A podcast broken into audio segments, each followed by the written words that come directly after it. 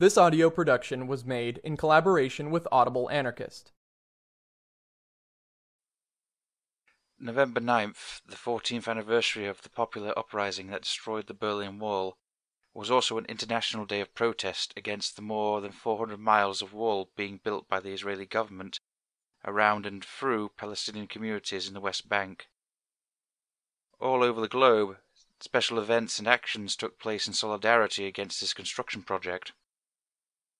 Work on the wall began in June of 2002 and is expected to take three years to finish at the cost of 1.7 million per mile. To date, about 90 miles of the wall have been completed through the Jenin, Tulkarem, and Qalqilia regions, adversely affecting the lives of more than 200,000 people. Additionally, the construction project has enabled the annexation and legitimization, through the building of bypass roads, of almost a dozen Israeli Jewish-only settlement colonies. Estimates are that, upon completion, the wall will expand the size of Israeli territory in the West Bank by nearly 50% through relocation and by isolating communities into commercial cantons, ethnic enclaves, and military zones. Israel's right-wing religio-nationalist Likud party, led by war criminal Ariel Sharon, mildly describes it as a security barrier or a safety fence. Twice the height of the wall built by Ulbricht and Khrushchev through Berlin in 1961, it bristles with armed guard towers and is insulated by a buffer zone between 100 and 320 feet wide, consisting of razor wire, electric fences, patrol trenches, surveillance cameras, motion sensors, and heavily armed soldiers. Complicated Israeli security passes are required for anyone who tries to pass through the checkpoints set up at the gates in order to regulate and monitor the everyday movements of Palestinians who seek access to their own homes, marketplaces, groundwater wells, gardens, and grazing lands. This disunification of Palestinian regions in the West Bank and Jordan River Valley allows Israel to seize and control ever more land and water resources while creating townships for the Palestinians that resemble both penal colonies and Indian reservations. Palestinian nationalists insist that Israel's apartheid wall will destroy any chance for the establishment of a viable state for their people's future. Once assembled, these barriers and cordons will effectively destroy the territorial contiguity said to be needed to fabricate a Palestinian state, and, in so doing, will reinforce the bulwarks safeguarding the spatial integrity of Israel. The wall, then, performs two basic interlocking functions the continued colonial partition of the Palestinian people and the further augmentation of Israeli state power.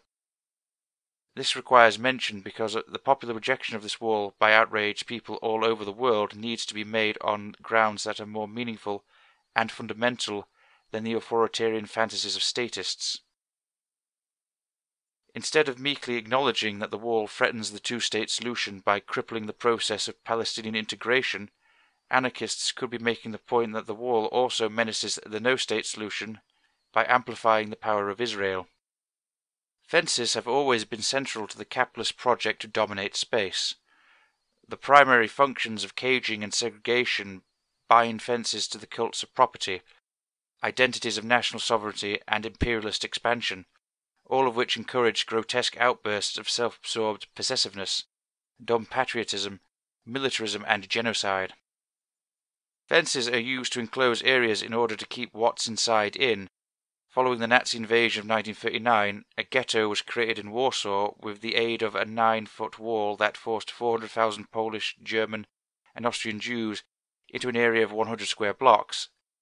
Fences are also xenophobically used to keep the outside out, as in the 15 foot high, 300 mile long militarized metal wall between the US and Mexico, patrolled by a joint US Army US Border Patrol Task Force on behalf of the Immigration and Naturalization Services.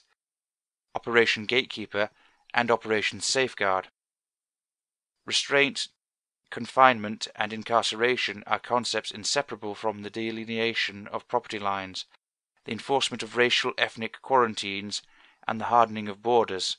The social history of barbed wire, its invention and use in western North America during the range wars of the mid 19th century, its ubiquity in no man's lands, between the trenches of the First World War and its role in the development of jails and forced labour compounds during the last century.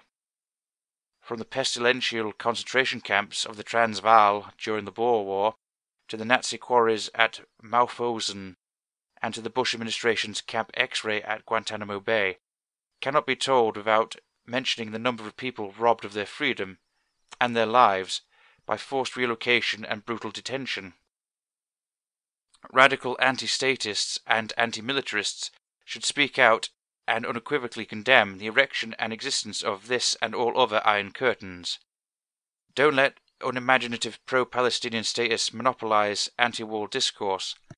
Hostility towards Israel's wall should not be misinterpreted or misrepresented as support for some sort of theocratic or nationalistic Palestinian initiative. A state will never set you free. States demand borders, and borders require walls and fences because of their crucial role in the development of nationalist coercion and the capitalist accumulation of private property. All fences are succinct architectural representations of everything that disgusts anti authoritarians. Note that the most advanced types of wall construction are showcased in prisons, schools, psychiatric hospitals, luxury condominiums, and national border crossings. We need, then, to act accordingly. Spaces must be opened in our neighbourhoods, in our workplaces, in our regions, and all over the world. Borders and barriers must be rendered ineffective and porous through our individual and multi-directional efforts in the service of common areas and wilderness. A comrade from the Tel Aviv based Anarchists Against Fences reports that on November 9th, some 200 Palestinians, 35 Israelis, and a similar number of internationals tore down about 65 feet of fence with bolt cutters, rakes, and long handled drag hooks near the village of Zububa.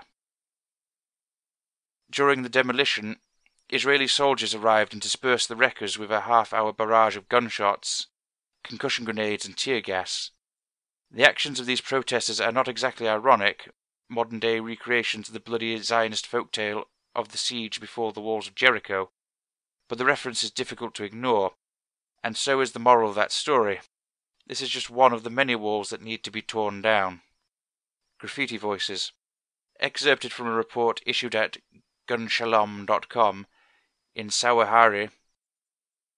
It really looked like a replica of the Berlin Wall that wall which had fallen exactly 14 years ago, a long row of giant concrete panels planted in the middle of a pastoral landscape. In no time, the dull grey was overlaid by an enormous lot of graffiti, as Israeli, Palestinian, and international activists simultaneously pulled out spray paint and cheerfully set to work.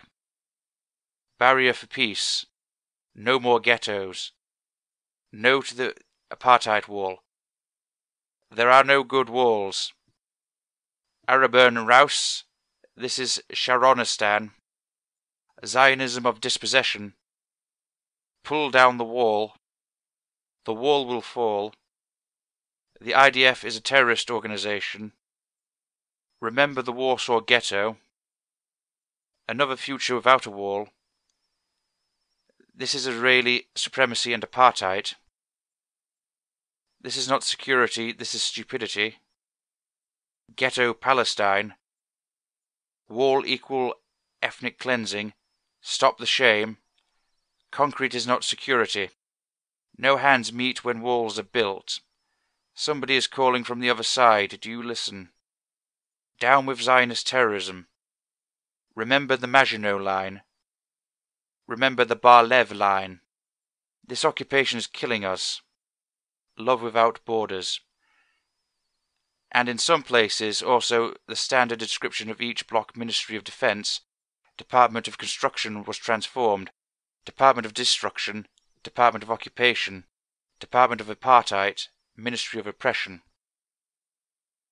There were demonstrations against the wall in the US, England, Scotland, France, Germany, Italy, Belgium, Holland, Norway, Sweden, Australia, South Africa, Canada, Brazil, Argentina, Chile, Bangladesh, and Jordan.